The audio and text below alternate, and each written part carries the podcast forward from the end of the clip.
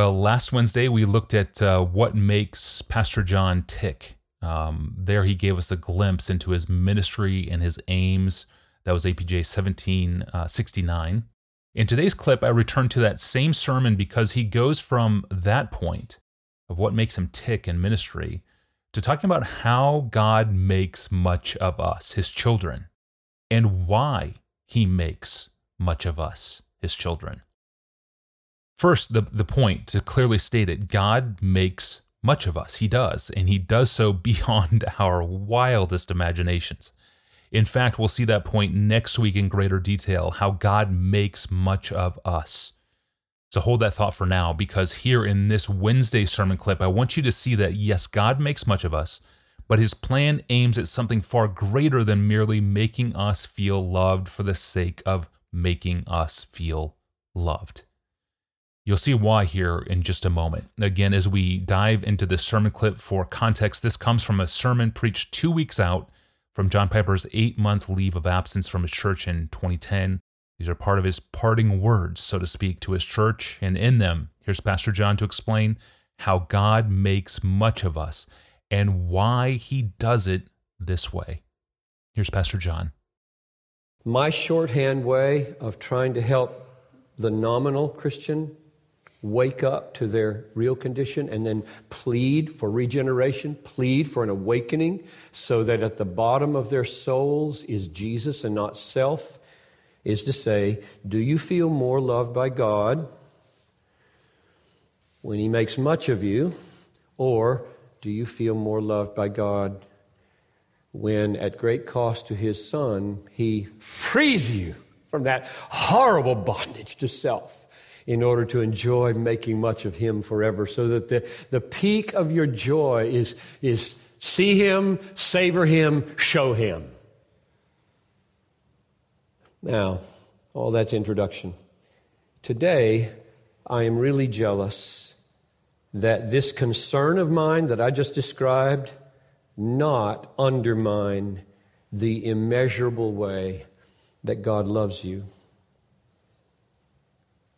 including His making much of you.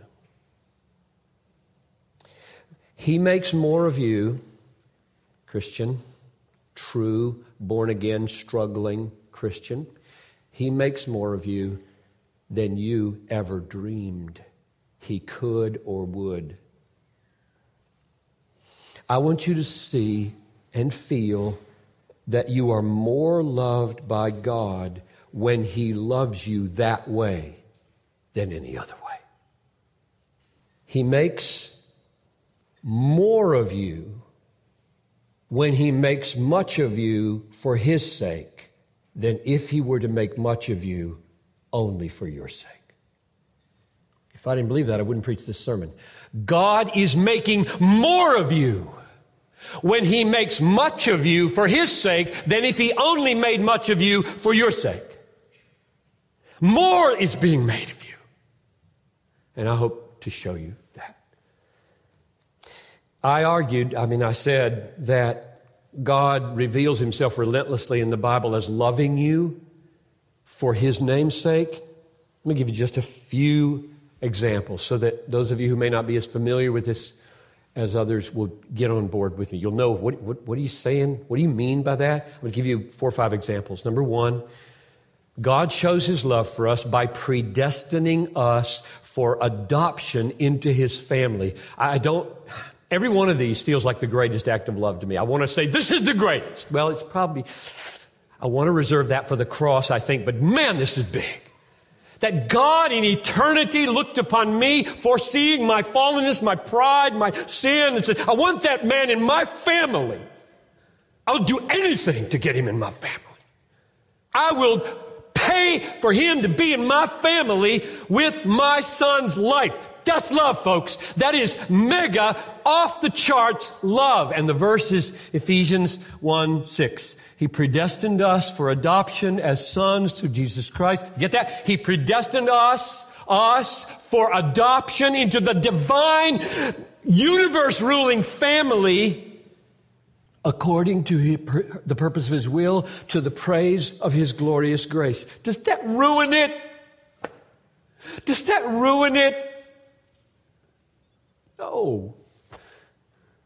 He did it. He said, I'm going to have John Piper. I'm going to have you in my family. I've, decided this before the world is created. I'm having you to the praise of the glory of my grace. I hope that doesn't ruin it for you. I wanted to make it more, more, not less, that He did it for His glory. Number two, God shows His love for us by creating us. If we didn't have existence, we couldn't enjoy Him or, or anything else. So he, he loved us into being. Why? Isaiah 43, 6. Bring my sons from afar, my daughters from the ends of the earth, everyone who is called by my name, whom I created for my glory. Don't let that diminish the love of God for you and your creation, that you came into being for his glory. Number three, God shows his love for us by sending us a Savior. The angels. Fear not. For behold, I bring you good news of great joy, which will be for all the people. For unto you this day in the city of David is born a Savior who is Christ the Lord. And this will be a sign for you. You will find the baby wrapped in swaddling cloths and lying in a manger. And suddenly there was with the angel a multitude of heavenly hosts praising God and saying, Glory to God in the highest. A Savior's come. Bother you? that they would sing that way. Instead of saying, Glory to the men for whom he's dying, glory to the women for whom he's dying. Instead, they sing, Glory to God. A Savior came to rescue sinners. God, God, God, what a God. I just want you to get inside this so bad. We get the Savior, He gets the glory. We get the great joy, He gets the honor. Is that okay? Good night, that's okay. It can't be any other way if there's a God and a sinner like me. It can't be any other way. This is the greatest news in all the world. A Savior has come for me. And the angels are praising God. Number four, God shows his love for us when Christ died. This is probably the biggest, isn't it? In the Bible that the death of Christ is the biggest display of the love of God. Let me give you just one verse. This is 2 Corinthians 5:14. The love of Christ controls us. Because we have concluded this, that one has died for all, therefore all have died. And he died for all. here comes the purpose clause. So that those who live might no longer live for themselves, but for him who for their sakes died and was raised. Christ died for me. He put himself between me and the bullet, me and the sword, me and the flames, and he took it. Though I deserved it, and he didn't. He took it. And he did that so that I might no longer live for my magnificent self and would now die and enjoy living for Him forever. That's why He did it. That's love. It's a bigger love than if He hadn't done it that way. Number five and it's this verse. It's verse 9 in Psalm 79. Help us, O God of our salvation, for the glory of your name. Deliver us and atone for us, for our sins, for your name's sake. Born again people pray like that. Save me for your name's sake. Deliver me, atone for my sin for your name's sake. That's the way born again people think. It's all going back. It's all going back. Every grace that comes to me is being reflected back. And I love it. I love it. That's why I'm alive. This is the greatest thing in all the world that I would be rescued from immersion in Piper. Yuck! to be freed a little bit, a little bit to just know Him and love Him and give it all back and let Him be God for me. Mm, so good. That Second Corinthians 5:15 text is really stunning, isn't it? Christ died for all that those who live might no longer live for themselves, but for him who for their sake died and was raised.